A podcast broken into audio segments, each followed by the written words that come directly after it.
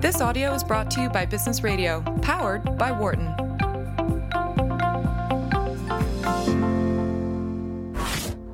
You're listening to Work of Tomorrow on Business Radio, powered by the Wharton School. Here again is Christian Terwiesch. Welcome back from the break. I'm Christian Terwiesch, and this is Work of Tomorrow on Business Radio. Today we're talking about making beer, the brewing industry. In the first half of the show, I talked to Trevor Pritchett, the CEO of Yards Brewing, a craft brewery here in Philadelphia.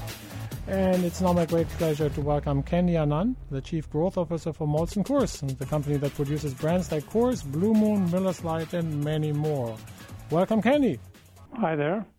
Kandy, you worked at uh, Coca-Cola, now you're at Molson Coors. What is the difference between those two type of companies? Uh, how would you compare those jobs? Uh, you know, in, in one similar. They're both in beverages and beverages that uh, the people drink to um, to socialize, to feel kind of um, happy about themselves. But on the other hand, uh, of course, there's a big difference between the two. Uh, Coca-Cola is is um, is in 200 countries across the world.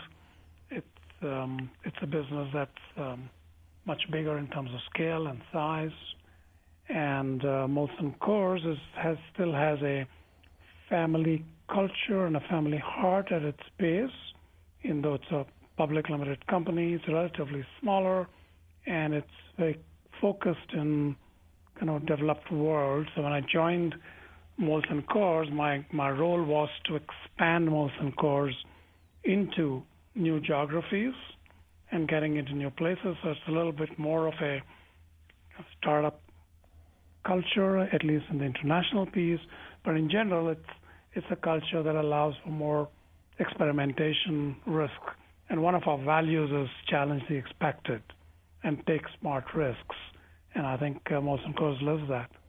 So speaking about uh, scale, when I talked to Trevor Pritchett from Yards Brewing in the first half of the show, that's a small brewery making 50,000 barrels of craft beer a year. Uh, can you give our audience a sense of the scale of you guys? I mean, we're not talking uh, tens of thousands here, right? No, Molson Coors uh, turnover last year was $11 billion. Uh, yes, it's you know one of the top biggest brewers in the world. It's uh, in terms of um, size, it's yeah, rounding off about 100 billion hectoliters, 100 million hectoliters.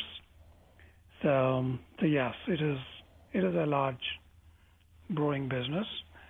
Its scale, however, as I said, is concentrated very much in uh, Canada, U.S., U.K., and now several Central American, Central European markets.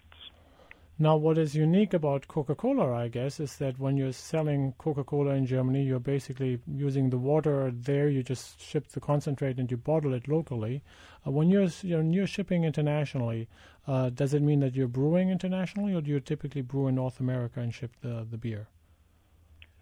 It's a combination depending on the country and depending on how far it is. Um, that in some cases we would use a local uh, brewing facility and make sure our yeast, our quality, our kind of all our taste profiles are matched exactly. Uh, but in other instances, we would ship from the U.S. An example of this would be, so for example, we sell a fair amount of Miller Genuine Draft in Argentina, and that's brewed locally because it's very, very difficult to ship and keep beer of high quality that far. But on the other hand, in Panama, which is less than a week's shipping from the U.S., it's easier to just ship from here. There's a famous supply chain simulation that many MBA students play at business schools. It's called the Beer Game. Have you ever played that? Yes, I have uh, played that. Tell us about your supply chain. Well, our supply chain, um, you know, very much, you know, it's a classic supply chain. So we obviously have suppliers, suppliers of um, in our case, the big suppliers happen to be barley, packaging materials, and hops. And um, because beer is a high bulk item, all right, it's got four to five percent alcohol. The rest of it is a liquid. It's it's water. So shipping it over any length and distance is expensive. and therefore it makes more sense to create kind of a limited, relatively limited um, footprint of breweries and ship it within those footprints. Otherwise, the, the cost of supply chain becomes very high. On the other hand, setting up a brewery is very capital intensive because it's, you know, you got a, it's a, it's a big operation. You got brewery, you got packaging halls, you got uh, lots of other kind of ancillary things you got to do along with it. So that's the trade-off we do between capital investments, the cost of distribution, and source of supplier in yeah. terms of our modeling on how we do the supply chain. So you mentioned the, the cost of distribution and how it grows with, with distance. Uh, how important is proximity to the market when it comes to dealing with demand uncertainty? Is, is, beer consumption a reasonably stable uh, demand curve? I mean, that is in many ways the whole element of the beer game. For those of you who have not played it, is, is, is an element of chasing demand and the brewery being far away with long lead times. Uh, how important are those effects for you guys? Um, as far as we're concerned, I think um, if you look at a macro level, overall beer demand is, you know, predictable within, I think, pretty tight bounds. There are, of course, variations year to year based on uh, extraneous factors like economy or weather, but broadly speaking, it's overall level predictable. The challenge always is SKUs and brands and regions within that that that you have to be agile in your supply chain. You do need enough flexibility to be agile in your supply chain because those do have much higher volatility and variability in terms of um, demand. Before we go on to innovation, uh, we talked about the supply chain. Talk a little bit about the brewing process itself and the main operational challenges there. Yeah, the brewing process, unlike, and this is a good contrast versus Coca Cola. Coca Cola, as you know, is a formula, right? You add A, B, C, D, and, and you get Coca Cola in the end. It's a fixed, absolutely fixed everything. Beer is more like um, making food, it's a recipe. So you have a recipe with which you brew beer. And there are variabilities. They're variable because you're getting organic ingredients, barley, hops. You have a live ingredient, yeast, and things like each batch to batch and how it creates. So there's science and art in brewing. So the real operation challenge of brewing is having both a very standardized, computer controlled, operational efficient brewery, but also having brewers who are able to, during the process, uh, taste and adjust to make sure we get the end product the same for the consumers. That's really interesting, this element of the variability and the control here. Um, I remember this summer was a very hot summer in Europe, and uh, the wines, uh, people predict, coming out very differently. Uh, is the weather impacting the kind of the, the hops, the barley, in a way that your brewmasters have to adjust the recipe, if you will? Well, it's, it's less than less compared to wine because the sugar production in in grapes changes because of the of the summer, as you mentioned. In the case of um, beer, I think it's just crop to crop and region to region, right? And barley tends to be a little more stable if you get it from the same region. So, for example, on Coors Banquet, we only use high country barley of a particular spec. So, long as you're buying it from high country, tends to be more stable. But hops uh, are a little more because they're aromatic, uh, will have a little more variation based on both weather and region. And as I said, how yeast, because it's generational, right? Because yeast is something that's generating itself. It's like, you know, I don't know, whatever thousandth generation of yeast you're using, because you're regenerating, um, will also react slightly differently that that's that's where the bit of art comes in. I mean, we've standardized many of these things a lot through experience, through learning, through creating kind of strong processes. Uh, so I just want to make sure I'm not kind of overplaying this variance. But there is definitely more art, a little bit more art and a little bit more of the kind of uh, recipe element than a strict process element, which you could do with something like Coca-Cola. If I think about your product line with, with Blue Moon, you have uh, more of a premium beer. Uh, some of the Coors brands strike me more like a mainstream beer. What are the differences in production and production costs? Because in the retail settings as a consumer, it seems to me that the difference is almost like a hundred percent difference in terms of price between uh, six bottles of Coors versus six bottles of Blue Moon. Um, firstly, I don't think it's hundred percent, but yes, it is at a premium. Um, I think the cost of production varies because of two things. One is, of course, ingredient costs. Uh, we, you know, you're buying a lot of ingredients for Coors Light uh, the cost of that is different than buying more limited ingredients, which are specific for Blue Moon. Now, specifically, Blue Moon has um, not in addition to barley, it's called wheat. It's a wheat beer. It's got uh, orange peels that are a specific orange peel. It's got coriander to give it that herbal feel, which is a specific coriander, and which is not doesn't have chemical residues on it, etc. So yes, so those things add. Also, the cost of small batch production versus big batch production, as you know, um, is different, and that's the other reason why the cost goes up. Interesting. So beer, I'm thinking about beer as a product that has been along, around for a very long time. I guess uh, anthropologists have traced this back by for thousands of years. People have been drinking beer. Um, but in the last uh, few decades, in the U.S. in particular, it seems to me that there's been a lot of change in the brewing market. So, what, what explains the recent changes that we've been seeing with big mergers, new brands coming up, much more variety in the U.S. now than maybe 30 years ago? What do you explain? What do you think explains this change in industry structure? Well, the change in industry, you're right. Firstly, beer is is an extremely old product. I remember um, going to the Egyptian National Museum in Cairo, and one of the first exhibits is a 5,000 year old exhibit on making beer. So it, it is a very, you know, kind of old and a very natural product that's been done for a long time. I think it, a lot of the changes happen because of consumers. And definitely the changes you're seeing in the U.S., and by the way, this is seen elsewhere in the world, is very much related to the changes we are seeing among consumers.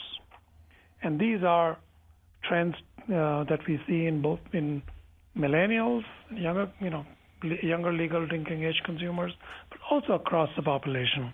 And these are things like uh, need for more well-being, need for more local and authentic connections in the in when there is high level of digital social media a lot more experiential currency, which kind of leads to more things like drinking in, in a brew pub. Um, digital itself, uh, you know, as a as a means of uh, experiencing, um, and also um, a need for variety, a need for kind of so part of identity um, used to be just kind of well famous brands that everybody drinks and part of identity is always differences. And I think the trends that you do see is an increased focus on, you know, being able to have your choice, which is not something mass people drink. These are trends that are that are there not just in beer but in multiple consumer products which is why we see on multiple consumer products, whether it's from well-being, natural, organic, whether it's local uh, trends, whether it's more experiential, that these are all affecting consumer product companies, and we all are working on the right strategies to ensure we can win in this new world. In case you're just tuning in, you're listening to Work of Tomorrow here on Business Radio. I'm your host, Christian Terwiesch, and I have the pleasure of chatting with Kandy Anand, who is the Chief Growth Officer of Molson Coors, which is a company that produces brands like Coors, Blue Moons, Miller Lite, and many other good beers. And uh, Kandy, you made a really interesting comment that made me realize that when it comes to my Diet Coke, and I have the bad habit of having way too many of the cans of Diet Coke each day, but when it comes to my Coke, I always want to have that Coke. I mean, there's just absolutely no wiggle room for me. But when it comes to beer, I kind of like the experimentation and the variety. Um, why, why is that, you think? Um, well, firstly, I, I think beer affords a lot more ability because of you know the ability to be more creative in the formulations in terms of taste flavors um, and I think of late we have seen that creativity come into the industry that allows people uh, that level of differences. But if you take soft drinks, while you may always want a Coke for a particular occasion, but I mean, Coca-Cola is facing the same challenge, right? You just have to go to the soft drink markets to see the number of kombuchas and number of other drinks that are there now that are all, you know, people are drinking in different occasions and different times. It strikes um, me as very interesting to think about soft drinks or breweries. Both of them have a very low barrier to entry in the sense that all it takes for you and I could uh, cook up or make up a new soft drink or beer probably uh, at, at your or my house tonight, versus in other industries. Uh, if I think about electric cars or airplanes or other big systems, it takes thousands of people working together to create something. So, so your industry has basically a permanent inflow of new ideas and new product concepts. Has that kind of made it to the consumer, or how, how is that innovation changing how you manage innovation within the company? Um, certainly, I think it is. Um, it has a big impact on the way we think about innovation in our company. And, and you're right. I think it's uh, because of um, the the only barrier to entry is creating great consumer connections for our brands, our products and building fantastic relationship with the customers. So, which is why our ambition as a company is to be first choice for our consumers and customers and do where that takes us. So, in terms of our innovation thinking, we divide innovations into uh, three horizons: horizons one, two, and three, in terms of kind of both scale of impact and time it takes to uh, create to market. Horizon One are things that are quick cycle. We are able to get into the market within a year, 18 months, and uh, are, in terms of degree of innovation, relatively easy. Um, our brewers are brewing new beers, or we come up with new flavors, or we come up with new, you know, packaging type. These are things we do in Horizon One. In Horizon 2, we're trying to address uh, things that take a little bit longer. Uh, so when we move from, let's say, um, from no- alcoholic beer to a non-alcoholic beer, and we move from um, non-alcoholic beer to a flavored um, malt beverage. So these are things that take a little bit longer, but uh, that's what we call Horizon 2. And Horizon 3 are things that take us l- even longer and we have more technology behind it. There is more competitive advantage and more barriers to entry there. But they may, barriers to entry may come from either fast moving or they may come up from actual technology. So thinking across thinking across these three horizons, they must have uh, very different failure rates, right? In the sense of when you're working going from a, a six pack to a twelve pack, the likelihood of getting that transition right is must be much bigger compared to launching in Horizon Two. Uh, a non-alcoholic drink and, and, and, major new product addition. Can you talk a little bit across these failure rates uh, across the three horizons? Yeah, we see uh, we measure two things um, here. One is the failure, what is the kind of success rate of this and this versus our plan, and the second is degree of incrementality. Right. So what happens is the degree of incrementality is low. Generally speaking, right? This is there are always exceptions to this rule, and the degree of kind of confidence is high in Horizon One, and it, as you go to Horizon Three, your degree of incrementality is very high, but you've got to be more cautious, and you've got to go through more steps to make sure that because your risk is higher. So that's the two axes that we look at, which is confidence of success and degree of incrementality. And when you think across uh, the three horizons, would you share something with us that you would be working on right now in Horizon 3 as a kind of the least incremental, the, the kind of the biggest far thing out in, in brewing? What is Horizon 3 looking like at a cutting edge company right. like it's you? the most incremental. Um, so I'll, I'll, I'll, give you um, an example which is public, I can share with you. Um, we are we have a fund, we have a technology that's proprietary and owned by us that is able to brew beer with all the complexities that we spoke about earlier, but then we make it a high gravity concentrated beer. In other words, we are able to have everything that's great about the beer, but without 80% of the water.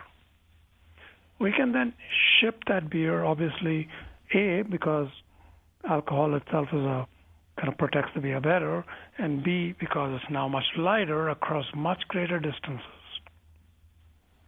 At both environmentally far more friendly and at lower cost. And we have now in our proprietary technology able to re, uh, re uh, hydrate that beer exactly the same way as it would have been uh, in a brewery. Interesting. Would that rehydration be done at the consumer level, or would it be done like Coca-Cola in a bottling plant on site?